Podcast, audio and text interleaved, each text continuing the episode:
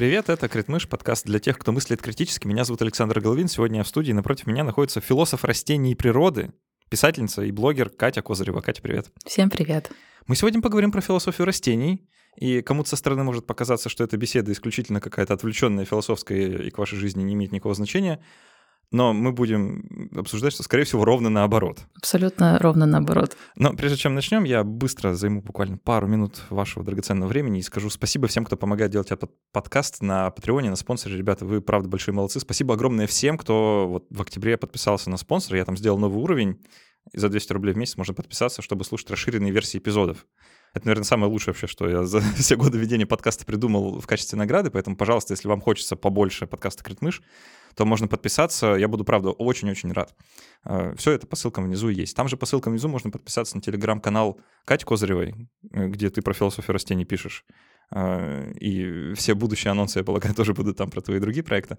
И на телеграм-канал подкаста «Критмыш», где тоже можно оставлять, например, комментарии к этому эпизоду, сказать, как важна для вас эта тема, какое ваше любимое дерево. Я думаю, поэтому, наверное, в расширенной версии эпизода поговорим про любимые деревья.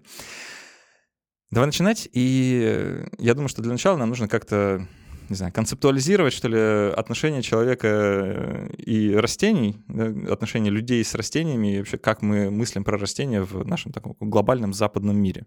Что это вообще за отношения такие? Это очень удивляющие меня отношения, потому что, посмотри на свою руку. И вообще, вот все, кто нас слушают, посмотрите на свою руку и пощупайте. Из чего мы сделаны? Вот что это, кожа? Ну да. Я не знаю, давай просто... Клетки, ткани. Вот, отлично. Клетки, ткани. Из чего сделаны клетки, ткани? Там есть оболочка, есть органеллы, есть всякие цитоплазмы, штуки всякие разные, да. Мы вот как бы привыкли, что это так называется, но дальше, а из чего они сделаны? Что это такое? Белки, молекулы, атомы. Отлично, белки и молекулы. Да. Белки и молекулы. Из чего они сделаны? Из каких-то более элементарных атомов. В общем, на уровне кварков спустимся. Нет, на уровне кварков спускаться не нужно. Это органическая материя. Органическая означает та, которая содержит в себе углерод. То все живые существа на Земле созданы из углерода, углеродных соединений. А откуда берется вот эта органическая материя? Я веду к тому, что каждая клетка нашего тела когда-то была сгенерирована, вот эта вот материя растения. Каждая клетка нашего тела, каждая молекула органическая нашего тела, и не только нашего, но всех живых существ на Земле, когда-то была создана растениями. Ты имеешь в виду вот этот углерод, который в наших молекулах существует, он был захвачен из атмосферы растениями в процессе фотосинтеза и потом каким-то образом попал к нам? Да, мы, люди, мы рождаемся уже какими-то существами, весом в 3-4 килограмма. Все наше тело сделано из того, что ела твоя мама. Вся еда — это растения, потому что наш рацион — это растительная пища, животная пища, но животная пища изначально тоже растительная пища. То есть наши отношения с растениями, они настолько тесные, настолько удивительные, настолько поразительные, потому что опять посмотри вокруг. Стол деревянный, одежда, тоже растение. Мы приехали сюда на транспорте, которое топливо, природный газ — это тоже растение. Лекарства — это растение, напитки — это растение. Все растения. Мы живем в мире, который на 100% состоит из растений. И при этом как часто ты думаешь о растениях? Вообще не часто. Как-то, наверное, поразительно редко. Поразительно редко. То есть я почему занимаюсь философией растений? Потому что в какой-то момент я съехала от родителей, у меня была своя квартира, я хотела обустроиться как-то, я подумала, наверное, надо купить каких-то растений. Купила растение, оно умерло. Знакомая история. Да. Я такая, что за фигня? Купила еще одно, оно тоже умерло. И тут как-то у меня в голове сложилось, что умерло, значит, жило, значит, живое. И у меня просто расширение сознания произошло в этот момент, что, это живые существа. И я начала, я скупила 30 растений, 40 растений, я начала изучать почву, я начала изучать, как они устроены, что это вообще за существа. Я начала понимать, что у них есть какой-то свой характер, какие-то свои потребности, какой-то у них... И начала многому у них учиться. А потом наступил ковид, и я сидела, смотрела на свой подоконник, писала в своем дневнике, Я понимаю, что если у меня случается какой-то ступор в мысли, я смотрю на растение, о, пошла мысль дальше. А потом я начала осознавать, что я начала писать про них. То есть, типа, думать, рассуждать. И главный вопрос, главный философский вопрос человека, кто я такой, кто мы такие? А я такая, а кто такие растения? Что это за существа, которые, по сути дела, создали Землю? Они создали нашу атмосферу. То есть до того, как растения появились на Земле, атмосфера не была наполнена кислородом в той мере, в котором сейчас. Да? Небо не было голубым, оно было каким-то там коричневато-красным, если я не ошибаюсь. И они очищают воду, они создают воздух, они создают всю органическую материю, они создают среду обитания для нас, всю пищу. То есть в своих работах, в своей диссертации я пишу, что растения и грибы — это как коренные жители, коренной народ Земли. При этом есть такая удивительная мысль, довольно древняя, кстати, о том, что растения — это такие, немножко низшие существа. Да, вот есть иерархия же, ступени, эволюция, это же лестница, да, человек — венец творений. Ну, я пересказываю, да, как это обычно воспроизводится. Может, сейчас уже не так часто, да, вот такой нарратив можно встретить, но он все еще присущ большому количеству людей, да, люди в головах эту схему носят, да, что вот есть растения, там ступенька выше стоят животные, а человек вот там на 3 ступеньки еще, да, повыше. И растение — это какое-то, такое, типа, примитивная такая штука, абсолютно безинтересная.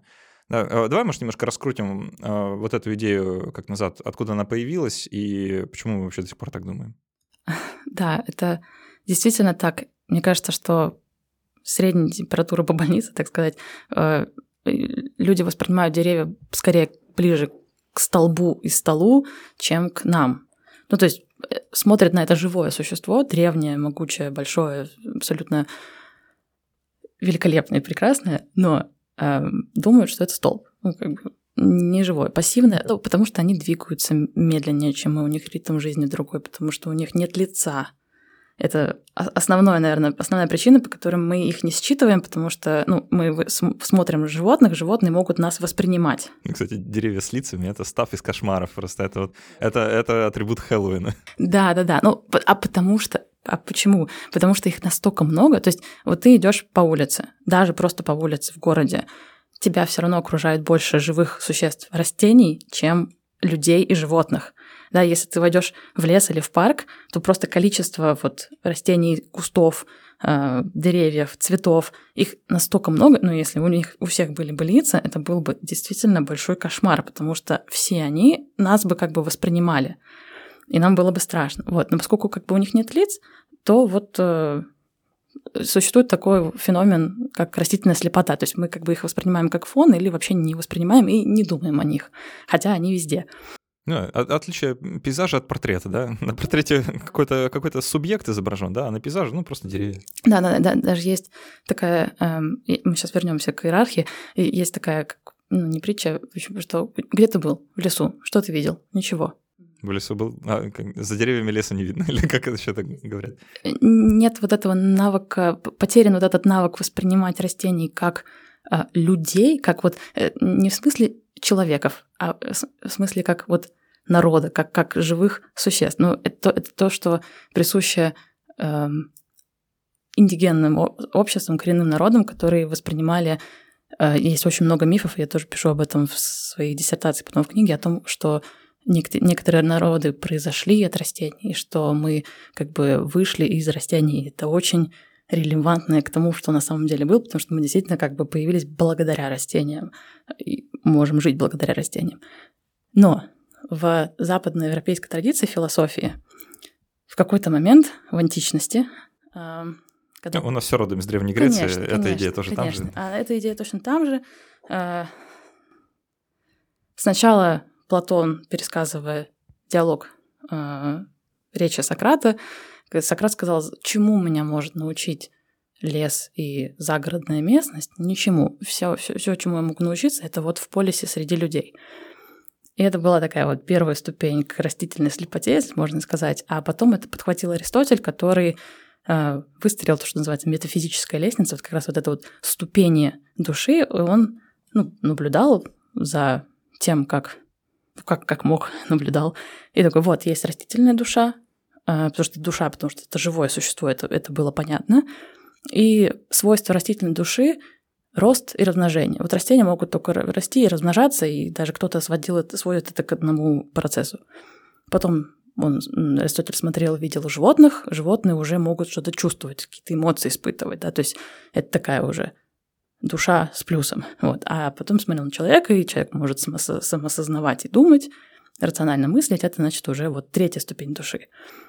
И эта идея, она, в принципе, вот до сих пор и сохраняется, ее никто никогда не подвергал сомнению. Ну, там получается, что человек, он как бы из трех этих состоит, да, что вот есть растительное основание, это вот все, что про рост, размножение, какие-то такие вегетативные потребности, да, какие-то вегетативные процессы внутри организма.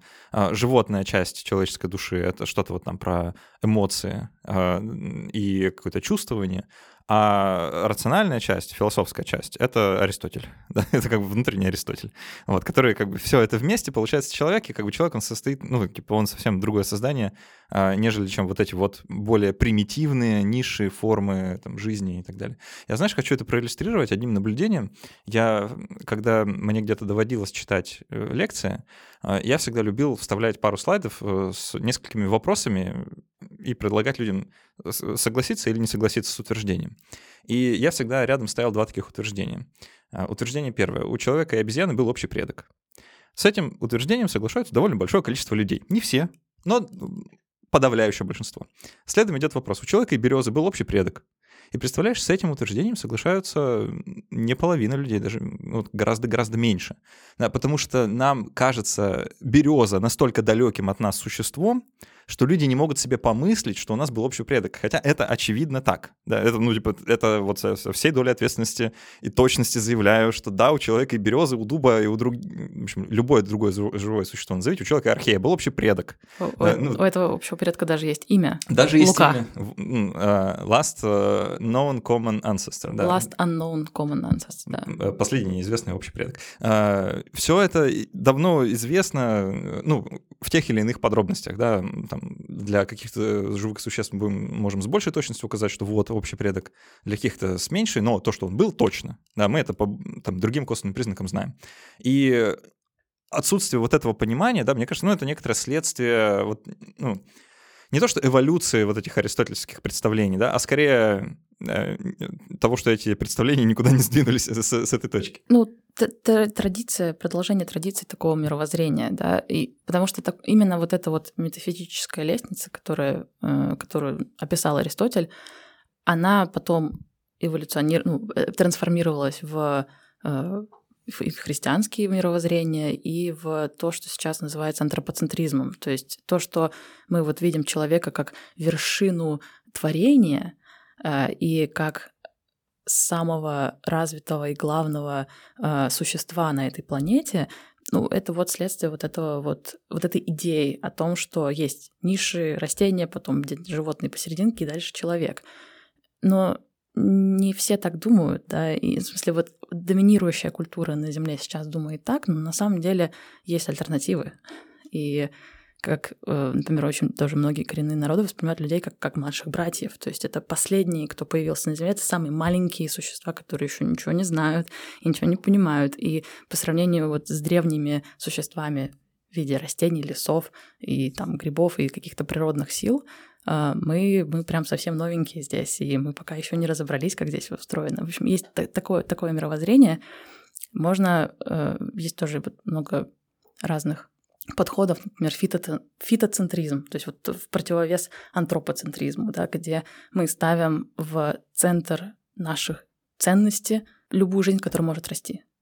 И если как бы такое вот, если думать, это такое новое, совершенно новое предложение в системе мировоззрений, но если его развивать, то получается совершенно другая этика по отношению и к растениям, и к животным, и к людям, и вообще к разным существам. Из этой доминирующей идеи про иерархию, лестницу, есть несколько следствий. Мне кажется, важно сейчас нам их немножко проследить. Для дальнейшей беседы, я думаю, будет полезно. Что если человек стоит на две ступени выше, чем растительная жизнь, то между растениями и людьми есть некоторый разрыв, ну, пропасть, да, настоящая пропасть, потому что там в этой пропасти расположены вроде бы животные, и человек как бы должен быть ближе к животным, чем к растениям. Но это, судя по всему, некоторое такое... Назовем, давай это упрощением того, что на самом деле происходит. Какие еще следствия из этой идеи есть? Я вижу большое противоречие в том, куда пошло вот это вот философское мировоззрение, антропоцентрическое, скажем, и тем, как все устроено в биологии, например. То есть то, как мы думаем о реальности, не всегда совпадает в том, как она функционирует на самом деле. И в экосистеме, в любой экосистеме, нет доминирующего вида. То есть убери комаров из леса, умрет весь лес. К моему великому сожалению. Да, я тоже не очень люблю комаров, но уважать, я их уважаю, потому что, они нужны. Вот. И вот это вот иерархическое мировоззрение, что человек стоит над всем, оно как раз и привело к тому, что сейчас у нас вот такие проблемы. Это приглашение к эксплуатации. Это как бы не то чтобы приглашение к эксплуатации, это как бы вот, пожалуйста, эксплуатируй. То есть это дозволение, скажем так. В Ветхом Завете прям так и написано буквально в первых же главах, что ну вот человек, он как бы повелитель всяких других существ. Насколько мы можем углубиться в эту тему? Я очень люблю эту тему, потому что... Ветхий Завет можно ругать. Хорошо. Не то чтобы ругать, просто когда... Я не знаю. Когда... Почему так сильно искоренялось язычество и анимистические взгляды на жизнь? Потому что анимизм не совсем религия, это как бы восприятие того, что все живо. Камни живые, силы живые, ветер живой, деревья живые. И это то, как я вижу этот мир, потому что, мы действительно живем на планете, которая дышит, которая циркулирует, у которой есть какие-то свои ритмы. То есть это очень трудно описать научным языком, рациональным языком, но мы живем в живом мире. То есть на единственной планете, которая нам известна, на которой есть жизнь, деревья, вот. И это настолько ценно. Я в принципе, вот если эмоционально прям говорить, я не понимаю, как если об этом подумать, как этим не восхититься, вау, мы живем на единственной планете, где есть растения, где есть древесина. Именно вот в смысле, что это самый ценный материал во Вселенной. Если говорить про ресурсы, то древесина — самый ценный материал во всей Вселенной. Намного ценнее, чем золото, алмаз, потому что есть целый... Может, где-то есть древесина покруче, как мы не знаем. В известной нам вселенной. Да. Знаешь, есть... Мне кажется, у Айзека Азимова ни в одной книге было такое, да, про то, что вот планета как живой организм, такой единый даже с собственным каким-то самосознанием и так далее. Давай, может, немножко больше углубимся, действительно, поговорим про растения, потому что вот мы сейчас как-то проблематизировали, что ли, вот этот вот разрыв концептуальный между людьми и растениями. Но кто-то скажет, а растение разве это не про рост размножения? А что там кроме этого-то есть вообще? Кстати, надо вернуться к тому, что к твоему примеру про общего предка между растениями и людьми, почему как бы это не считывается, не очевидный факт. На самом деле, потому что это действительно очень сильно отличающиеся от нас существа, и нам крайне сложно представить, каково это быть растением. То есть, в принципе, у нас есть настолько мало природы в нашей жизни, то есть мы очень стерильно, цивилизованно в бетоне живем, как бы мы не живем рядом с компостными кучами, не видим процесса разложения и так далее. То есть мы от этого отделились и за этим потеряли очень много смыслов, которые все еще работают на этой земле. То есть у нас даже рефлексия не идет. Вот мы гуляем по парку, там шашлыки, свежий воздух, здорово, но редко такое случается, что ты начинаешь думать, кто это такие, где я нахожусь, что это за лес. И представить себя растением достаточно сложно, потому что, они действительно инопланетяне для нас. Это странные существа, которые не боятся смерти, например. То есть потому что в том, как они устроены, у них заложено, что они можно отрезать 95% тела растения, и оно не умрет. То есть потому что это заложено в его... сущности, вот. И нам это непонятно, потому что, мы так не функционируем, да. Они множественные существа, то есть у них в каждой части растения, то есть ты можешь отрезать лист, из листа вырастут корни, ты можешь отрезать корень, из корня вырастет стебель, то есть ты можешь вот это вот тело, оно такое трансформирующееся. Нам тоже это сложно понять. У нас из руки не вырастет голова. Вот. И поэтому это действительно такие инопланетяне для нас. Мы мало можем себя с ними соотнести. Но у нас есть сознание. А, еще у растений нет центра. То есть у нас есть центр как в виде нервной системы нашей, и как бы она центр. Поэтому у нас все сходится к этому. У растений нет центра. На этом основании растениями отказывают в квале, отказывают вообще в бытие, в какой-то самости, во всем том, что обычно наделяют животных и людей. Именно. Но это потому, что у нас есть вот эта вот иерархия, что центрированность, она лучше, чем нецентрированность. Почему? То есть это тоже можно подвергнуть сомнениям, вопросам, почему. Позволь, я вот здесь как-то встану на такую в атакующую позицию, чтобы немножко как-то бросить вызов вот этого вот воззрения. Я правильно, да, сейчас услышал, что ты как бы наделяешь деревья, сознанием, не сознанием, но некоторой такой субъектностью, да, давай назовем субъектностью. Я подозреваю, что для большинства людей, воспитанных так вот в такой западной материалистичной традиции. Я себя к ним тоже отношу, я думаю, большинство таких. Да, для кого большая сложность представить себе, духовность какую-то, да, что бы это ни значило. Субстрат субъектности у человека и у животных чаще всего люди скажут, это нервная система, головной мозг, да, какие-то нервные узлы на худой конец, если мы про каких-нибудь червей говорим, да, нервные ганглии у него есть, он там, принимает решение ползти, да, или еще что-то, принимает решение, даже в контексте червя обычно так не говорят, да, говорят про стимул-реакцию, про рефлекс, еще что-то такое, в лучшем случае, да. Про деревья, так сказать, нельзя, у них вроде бы нет субстрата, да, а субстрат субъектности — это что? Отличный вопрос, на который нет правильного ответа. Вот, есть просто определенные разные мировоззрения. Но тут очень много сейчас споров. Есть у растений интеллект, нет у растений интеллекта. Но если воспринимать интеллект как способность принимать решения, то есть анализировать окружающую среду, анализировать свое состояние и принимать решения, от которых зависит твоя жизнь. Это есть у растений, это есть у грибов. То есть это...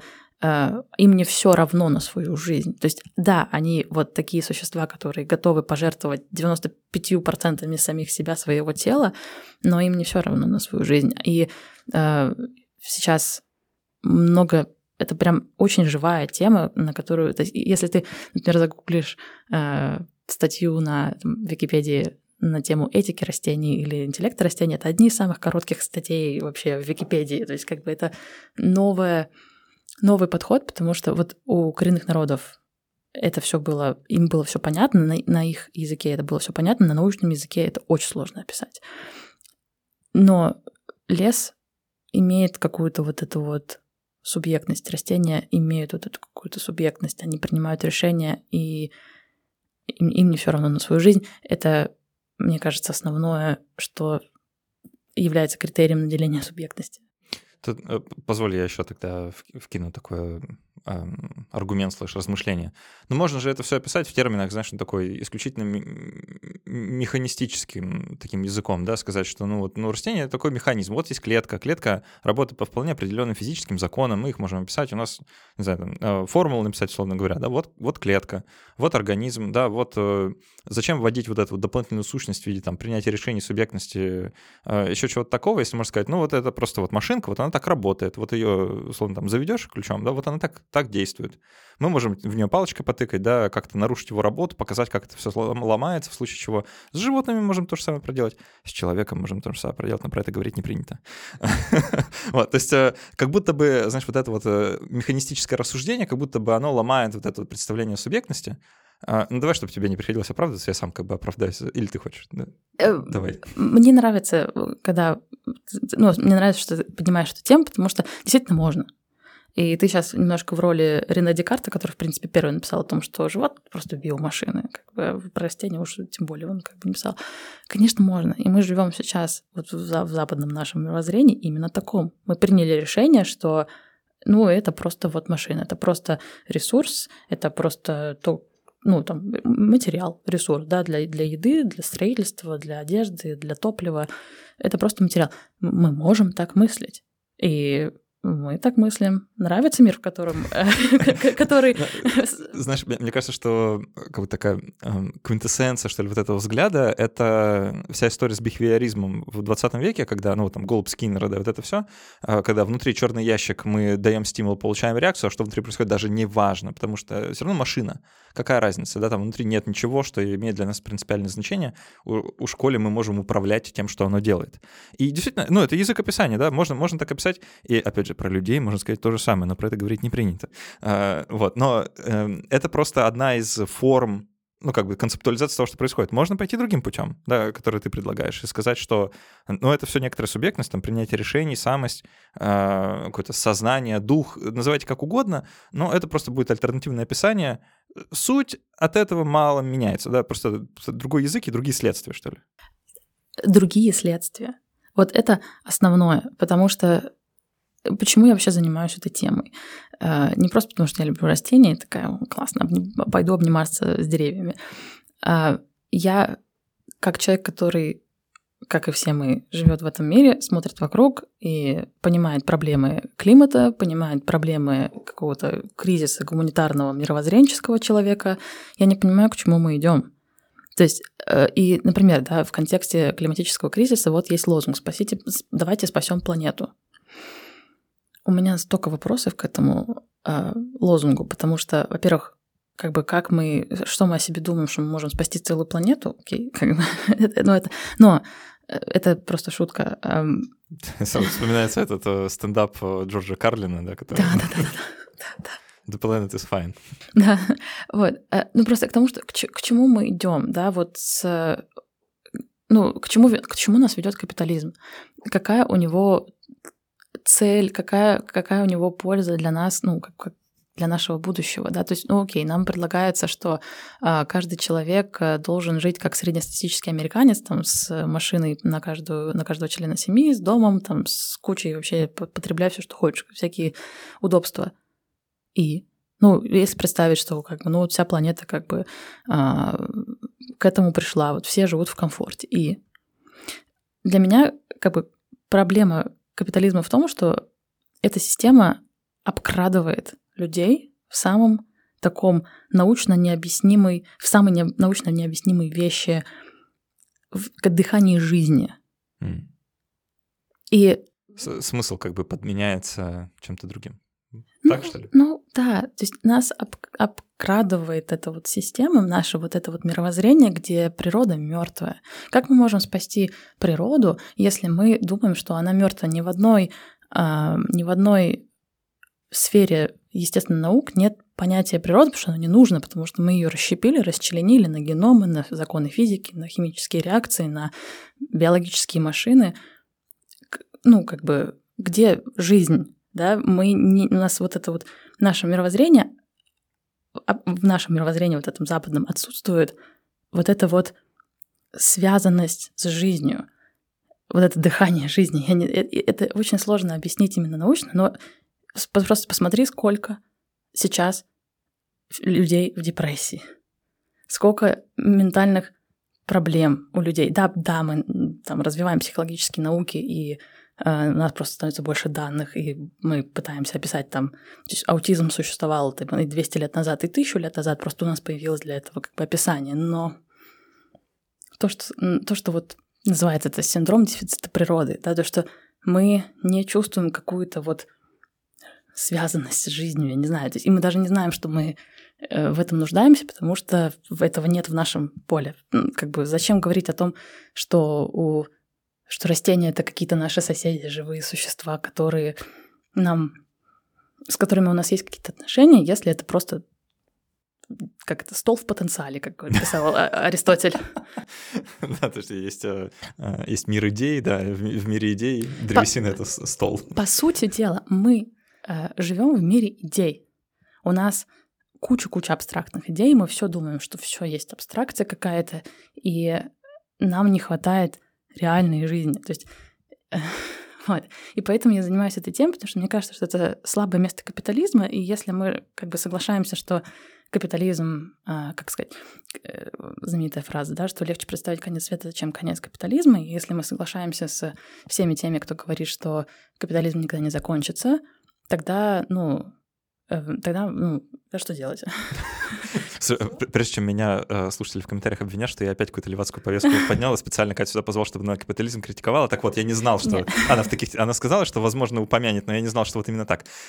Я согласен с тем, что ты говоришь. Хуже того, я тоже так чувствую. И давай мы вторую половину эпизода действительно посвятим вот этому вот ощущению, как ты сказал, синдром дефицита природы. Мне понравилось это понятие, я его погуглил. И действительно кто-то выделяет, что вот синдром дефицита природы, и что нам как будто бы не хватает природы в нашей жизни, из-за этого есть некоторые проблемы. Но я хочу немножко покритиковать эту самую концепцию, а потом объяснить, почему природа умерла. Да, вот там мостик к Бруно Латуру перекинем, да, потому что это, наверное, необходимо в контексте данного разговора. Синдром дефицита природы. Да, мы сейчас живем не так, как жили поколения до нас.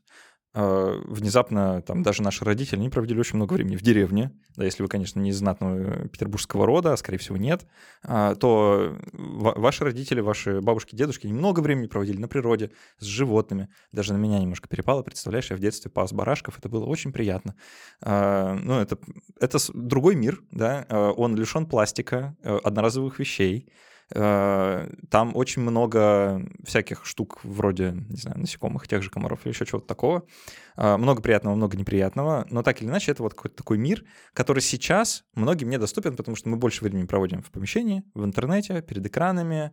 Особенно современные дети, да, нового поколения. Сейчас опять начинается бумерский толк, что это все вредно, что обязательно будут психологические проблемы, вот сидят в своих тиктоках, нет, чтобы на улице побегать, по лужам попрыгать. И в этом есть доля, ну, правды, да, это действительно, скорее всего, влечет за собой некоторые психологические последствия. Хорошие или плохие, это другой вопрос, но то, что это оставит след, точно. И синдром дефицита природы — это как будто бы про то, что вот нам нужно больше времени проводить на природе. И знаешь, мне нравится, я могу в кавычки это слово поставить, мне нравится, как мы рассуждаем о природе сегодня. Заметьте, даже в нашей, вот просто в нашем словаре, в языке, которым мы пользуемся, когда говорим о природе, она так отделена от нас. На природу, поехать на природу. Причем вот когда говоришь «поехать на природу», это автоматически означает «далеко и на весь день». Да, это не близко, природа — это не вот она рядом. До нее ехать надо далеко, неудобно и, скорее всего, до вечера.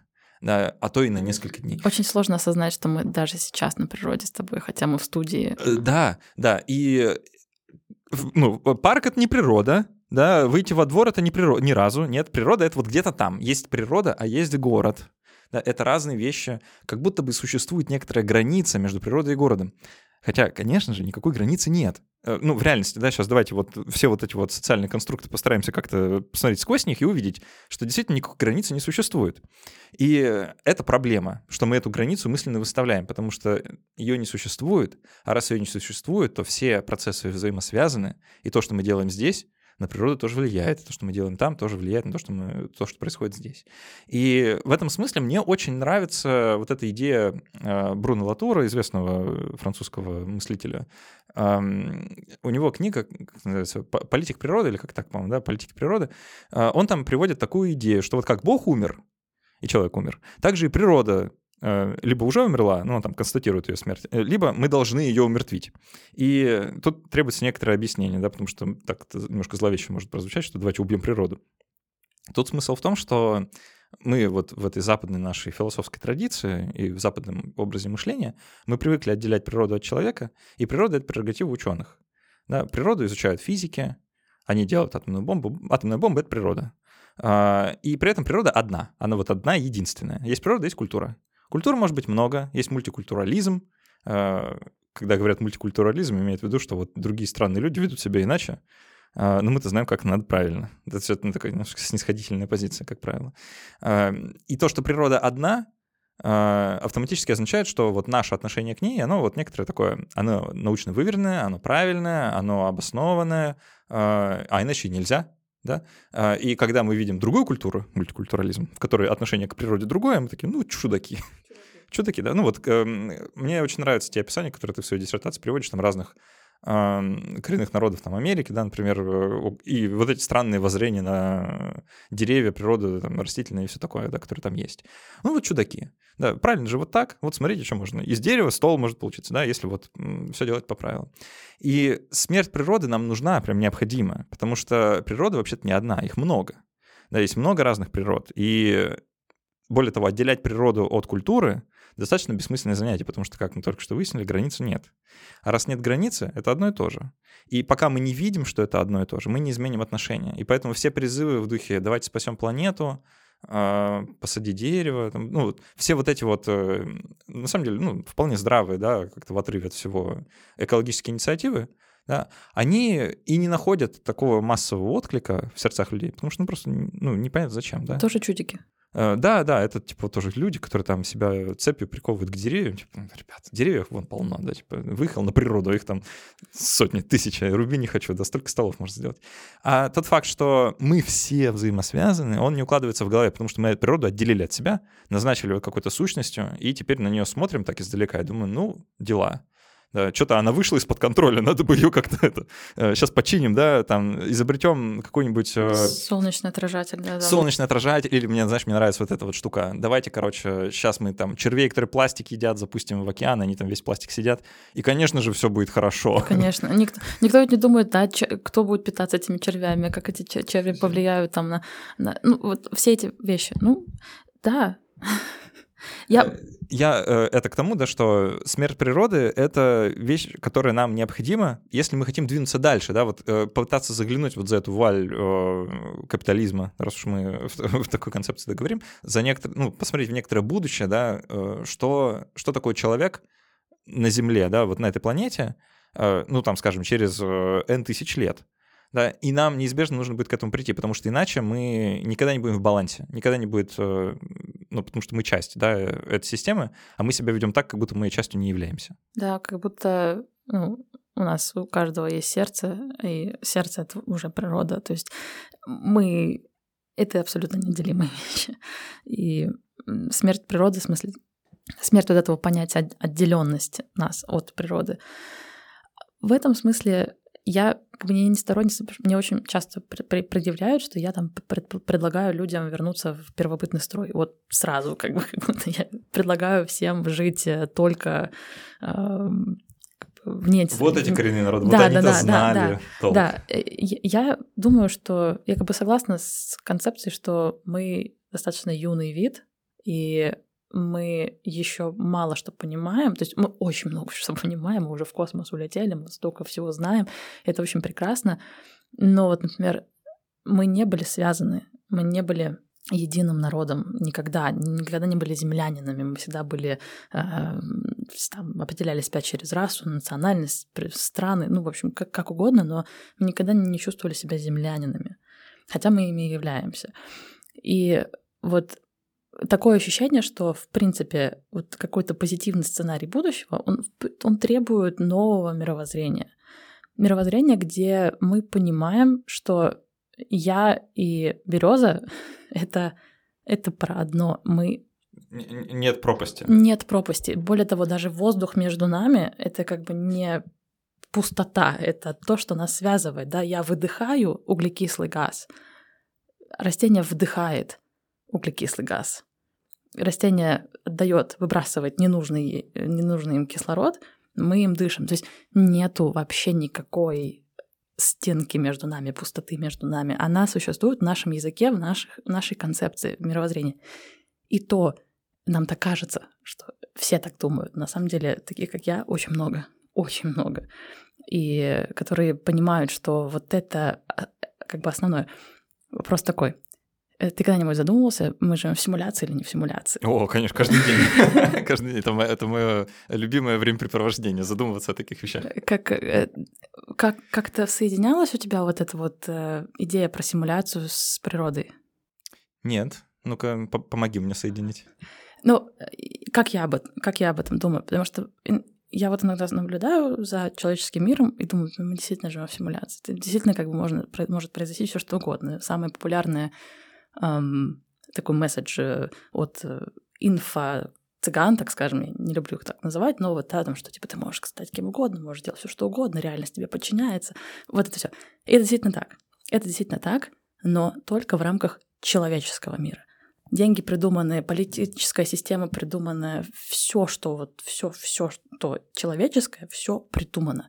Вот так, щелкни пальцами, мы можем передоговориться. Понятно, что это большие системы, которые уже по инерции имеют свои какие-то законы, но наш человеческий мир реально симуляция. Потому что все придумано. Мы как-то вот все придумали, как у нас все устроено.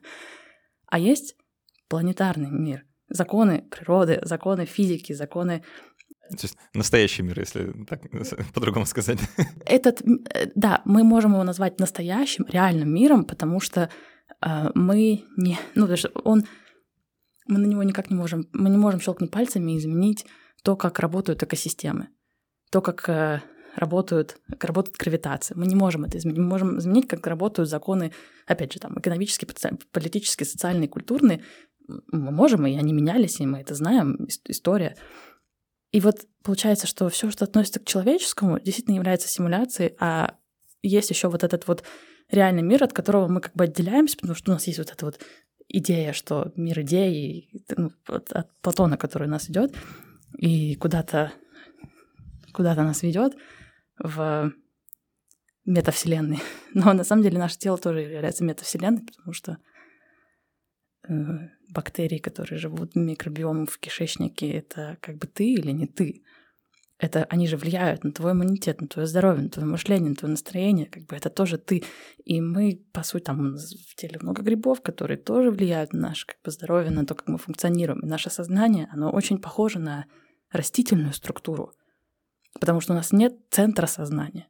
Да, мы как бы вот оно все время растет, оно не стареет, оно как бы очень похоже на растительную структуру. И мне нравится, что сейчас мир меняется, и нам вот это вот нужно, новые идеи, новые мировоззрения, которые нас куда-то приведут. И мне кажется, что правда, истина, новые мировоззрения, они лежат вот в этом пластине человеческого. Потому что в человеческом мире мы не можем договориться. Ну вот не можем. Мы всегда вот это чужой, этот плохой, этот враг, этот мне мешает. И это все настолько уходит в ерундовую картину, когда мы понимаем, что мы просто земляне, и все связаны. И вот мне кажется, что где-то здесь ответ, поэтому я этим занимаюсь.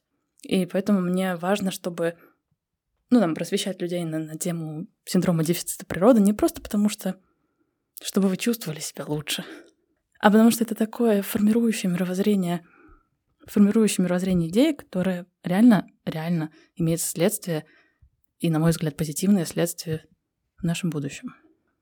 Я бы даже жестче сказал. Мне кажется, это вопрос выживания. Абсолютно точно. То есть это вопрос того, а мы тут надолго или на очень короткий миг. И я согласен, и, знаешь, мне хочется на последние 5-10 минут вернуться к растениям, да? Ну, и вообще даже скорее вот к этой иерархии, иерархическому восприятию мира вокруг, и немножко его еще так деконструировать, да, предложить альтернативу, типа, а как можно по-другому подумать? И давай я начну, ты подхватывай, да, в какой захочешь момент. Что вот это представление о том, что растение — это одна ступенька, животное — вторая, человек — третья, оно, конечно, никакой критики не выдерживает, потому что помимо растений, животных и человека есть еще масса всего другого. Очень удивительное разнообразие разного рода существ. Там, если говорить про царство живых, да, живого, там даже не всегда уже можем договориться, а вот эта конкретная штука, она живая или нет. Там, скажем, если про вирусы, да, можно долго дебатировать, насколько это вообще живо, хотя вполне себе состоит из тех же самых штук, да, просто работает совершенно по-другому. Можно сказать, что вот вообще там есть еще бактерии, да, еще археи, которые на бактерии похожи, но вообще бактериями не являются. Есть грибы, про которые люди, все им интересно, да, но при этом тоже понимания у нас мало, и они друг с дружкой связаны каким-то образом, да, что мне очень понравилась вот эта мысль в твоей работе тоже написанная про эволюцию как борьбу. Да, что у нас есть вот это представление об эволюции как процессе, который основан на соперничестве. Да, что это про то, вот, выживает сильнейший, да, и это тот вывод, который люди с собой унесли там, после Дарвина, хотя он вроде этого не предполагал, да. И сейчас вот мы, эту метафору биологическую люди принесли там с собой вот в мир финансов, например, да, что там тоже выживает сильнейший и все такое, а слабейший, конечно же, погибает. Это закон природы. Всякий раз, когда слышите словосочетание «закон природы», тут же закрывайте уши, бегите подальше, да, потому что это такое, вопрос открытый. И есть альтернативная идея, да, что вообще-то в природе есть и место кооперации и сотрудничеству. И давай я тебя попрошу немножко рассказать про... Сюзанн Симард? Сюзанн Симард, да. Ты расскажешь, что это за исследовательница и про что у нее, да? А я немножко такой cool story под конец расскажу и посоветую кое-что послушать. Идея о том, что все живые существа конкурируют между собой, она, конечно, имеет место, потому что ресурсы ограничены, и как бы кто их получил, тот и выжил, с одной стороны. С другой стороны, это реально не единственная стратегия выживания, потому что гораздо больше шансов выжить, если ты с кем-то кооперируешься. Пчелы с растениями, разные животные друг с другом. И это не про паразитизм, а про именно симбиоз, то, что называется, взаимная выгода. И самый классный пример симбиоза — это как раз-таки растения и грибы. Я их вижу вообще как инь и янь. То есть вот когда они не просто вместе, а они еще как бы проникают друг в друга. И есть знаменитая исследовательница, сейчас очень популярная, ее зовут Сюзанн Симард, она канадская эколог, изучает леса. У нее вся семья в прошлом занималась лесодобывающей промышленностью, и она тоже пошла сначала в лесодобывающей промышленности, была единственной женщиной как бы вот в эту индустрию, в Канаде, кажется, да.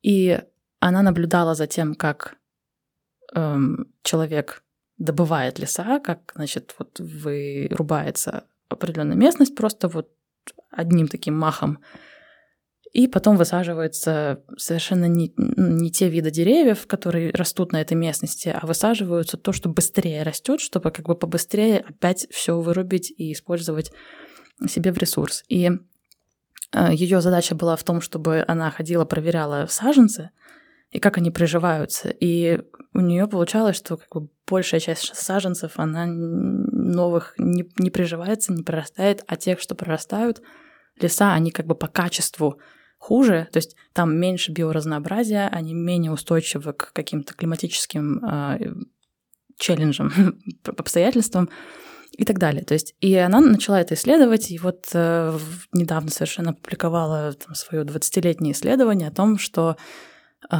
устойчивость лесам придает их связанность деревьев с друг другом через микоризные сети. То есть дерево, корни в почве, соседнее дерево, у него тоже корни в почве, и они связаны друг с другом через грибы. То есть гриб такой за руку берет один корень, берет за руку другой корень, и это не просто такое рукопожатие, да, они еще чуть-чуть в клетки друг друга проникают, но не захватчески, а они проникают в клетки друг друга как раз, чтобы вот растение поделилось с грибом сахарами, которые оно генерирует через процесс фотосинтеза, а грибы очень хорошо добывают из почвы минералы, и они как бы передают растениям минерал. То есть это супер взаимовыгодное сотрудничество, прям вот такой крепчайший симбиоз, лучший пример из тех, что мне известно.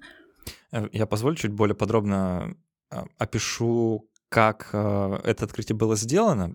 Это, конечно, не одно исследование, да, а множество, но это потрясающий дизайн, и он, мне кажется, такой мозговзрывающий немножко, потому что мы, опять же, гуляя на природе, мы про лес так не думаем, да, нам кажется, что стоит дуб, он конкурирует с березой за солнечный свет. О, да. Нам так кажется. У них такие антагонизм, да. Дубы могут дружить с дубами, да, с другими. У них, наверное, семья, у них гены общие, да, еще что-то такое. Но в остальном там осина, ясенью не товарищ. Мне кажется, что даже не думают в терминах «дружить». Просто растут рядом. Растут рядом, да. Как-то связаны генетически, генеалогически. Но она проделала очень любопытную штуку. Там, после того, как она, как истинный ученый, да, немножко понаблюдала и просто заметила какие-то несостыковки в духе того, что ты повредишь дуб, а рядом березка немножко как-то увядает, что не должно вроде бы происходить. Она сделала такой дизайн. Она взяла непроницаемые мешки и накрывала деревья сверху, как бы так, чтобы такой искусственную атмосферу создавать. Подвал туда, радиоактивный газ как-то ученые делают. И потом следила, куда изотопы попадают. И выясняется удивительная вещь, что эти изотопы, поглотившись одним деревом, оказываются в разных местах, в удивительном количестве других деревьев. Там по подсчетам у меня что-то типа вот одно дерево связано с 47 другими, как раз через вот эти вот микоризные сети, то есть через грибы, которые растут в почве. И там эти сети взаимопроникают друг в друга, и можно в целом говорить о лесе как о некоторой такой единой системе, в которой происходят некоторые такой транзакции некоторые, в духе того, что если дерево какое-то болеет, то ему все скидываются, ну, могут скинуться, да, какими-то минералами, веществами, еще чем-то. То есть это некоторое сообщество, социум, да, я ставлю какие-то воздушные кавычки в этих словах, но это, опять же, это просто слова, да. Можно, конечно, все это описать исключительно в таких механистических, бихевиористских, таких материалистичных понятиях, и будет норм. Да, но мы как будто бы что-то упустим при этом. И вот эта вот связь растений плюс грибы, она настолько неотъемлема, что представить себе современный лес, да, вот просто лес, без грибов нельзя, да, он не работает просто так. И это более единая система, чем мы вообще когда-либо про это думали. И это, конечно, удивительное открытие. Я просто посоветую послушать эпизод подкаста Radiolab, если вы его не слушали. Он называется «From Tree to Shining Tree». Это, ну, если вам на английском норм, обязательно послушайте, я ссылку даже на него оставлю вот в описании эпизода. Когда-то давно меня этот эпизод очень сильно потряс. Вот прям, наверное, то, почему мы сейчас с тобой записываемся, отчасти связано с тем, что я когда-то этот эпизод послушал. Он, правда, прекрасен, там, собственно, Симард, собственно, персона объясняет, как она до всего этого дошла. Очень интересно. И это проливает некоторый такой новый свет в контексте нашей сегодняшней беседы, да, на то, что такое человек, в отношении своем с растительным миром, что граница между нами на самом деле гораздо более зыбкая и незримая, чем мы привыкли думать, что между нами нет пропасти в виде животного царства какого-то, да, а что все взаимопроникает друг в друга. И нам, конечно, стоит держать это в уме и как-то переосмыслить наше место в мире, как ты сказал, да, основной философский вопрос человечества, да, кто мы такие, что мы делаем. Вот как раз-таки ответ на вопрос, кто мы такие, определить наше вообще будущее на многие поколения вперед. Да, кто мы такие, как мы видим вот окружающий нас мир, как бы мертвым или живым, по сути. Вот все можно свести к этому вопросу. Если мы выбираем, что окружающий нас мир мертвый, ну тогда мы тоже мертвые, понимаешь? Если мы как бы думаем, потому что нет границы, потому что мы связаны. Потому что мы это растения это мы. Мы это грибы это мы все связаны. И я считаю, что это одно из самых великих открытий 21 века, вот то, что сделала Сюзанн Симард, потому что она вот как будто приоткрыла вот дверь для науки вот в какой-то вот этот симбиоз научного и анимистического, может быть, мировоззрения, то есть какой-то вот этот мостик к жизни. Не к мертвости, а к жизни. И я занимаюсь философией растений, потому что мне вот как грибы и растения связаны физически своими телами, да, живут в этом симбиозе. Платон писал в своем диалоге Тимей о том, что на самом деле человек — это перевернутое растение, да, то есть если у растения это корни идут в землю, то наши корни, они вот где-то там, в небесах, в мире идей. И вот если концептуально-философски говорить, то вот он этот разрыв, да, как бы мы куда-то от Земли убегаем, от Земли, в смысле, от нашей планеты и буквально от почвы, да, мы куда-то убегаем. И вот если через мировоззренческое вот такое представление о живом мире, о том, как мы связаны, если мы сможем создать вот этот симбиоз с нечеловеческими существами, non-human, как говорят, да, то есть с растениями, грибами, животными, это хотя бы вот эти вот концептуальный симбиоз вот создать, я вижу в этом большую надежду на позитивное будущее, и мне кажется, это неизбежно, если честно, потому что, ну, либо планета и природа мертвая, и мы вместе с ней, либо нам надо смотреть в сторону жизни и не воспринимать растения как столбы, а воспринимать их как прекрасных, великих существ, благодаря которым мы живем, которые мало того, что просто красивые, замечательные, вкусные, друзья, ну да, но еще и самые главные существа на этой планете, мы должны их беречь, мы должны у них учиться, мы должны вот этому симбиозу, вот этой вот связанности. У нас есть теперь инструменты в виде интернета, мы много чего сделали, я не критикую цивилизацию, потому что действительно кайфово, я все тоже люблю, все блага цивилизации, но вот найти какую-то вот эту вот дверцу, как нашла Сюзанн Симард, между наукой и жизнью. Да, так и хочется сказать. Так и хочется сказать жизнью. Вот это то, куда я предлагаю вот всем нам посмотреть без какой-то предвзятости и вот этой чудаковатости. Философ растений и природы Катя Козырева была в гостях. Катя, спасибо большое за эту беседу. Я очень надеюсь, что слушателям понравится. Они завалят нас комментариями и просьбами поговорить об этом еще, потому что, как вы поняли, философия растений — это действительно актуально, актуальнее некуда. И я тоже надеюсь, что мы с тобой еще не раз соберемся. Даже если они не захотят, мы просто вдвоем соберемся и о чем-то таком поболтаем. Мы еще продолжим в формате после каст, немножко поговорим. Давай про любимые деревья поговорим. Тут у меня есть некоторые наблюдения, хочется поделиться. Ну и еще обсудим несколько моментов, которые не успели в основной части. Если вам хочется такое слушать, то можно подписаться на спонсор. Там вот, ну, реально буквально за 200 рублей в месяц. Вот можно каждый эпизод слушать расширенной версии. Но это довольно дешево. Это вот, меньше чашки кофе, там, получается. Если в месяц выходит по 4 эпизода, то это 50 рублей за дополнительный контент.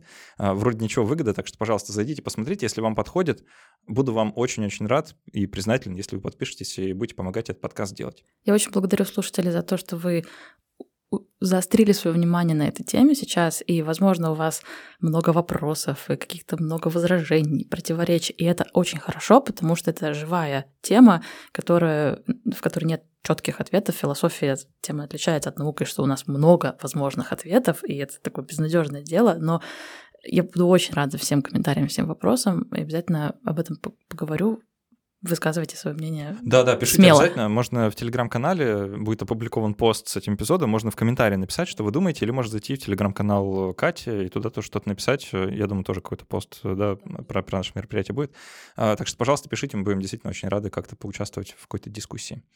А так все, спасибо, что были с нами, и до встречи через неделю. Пока.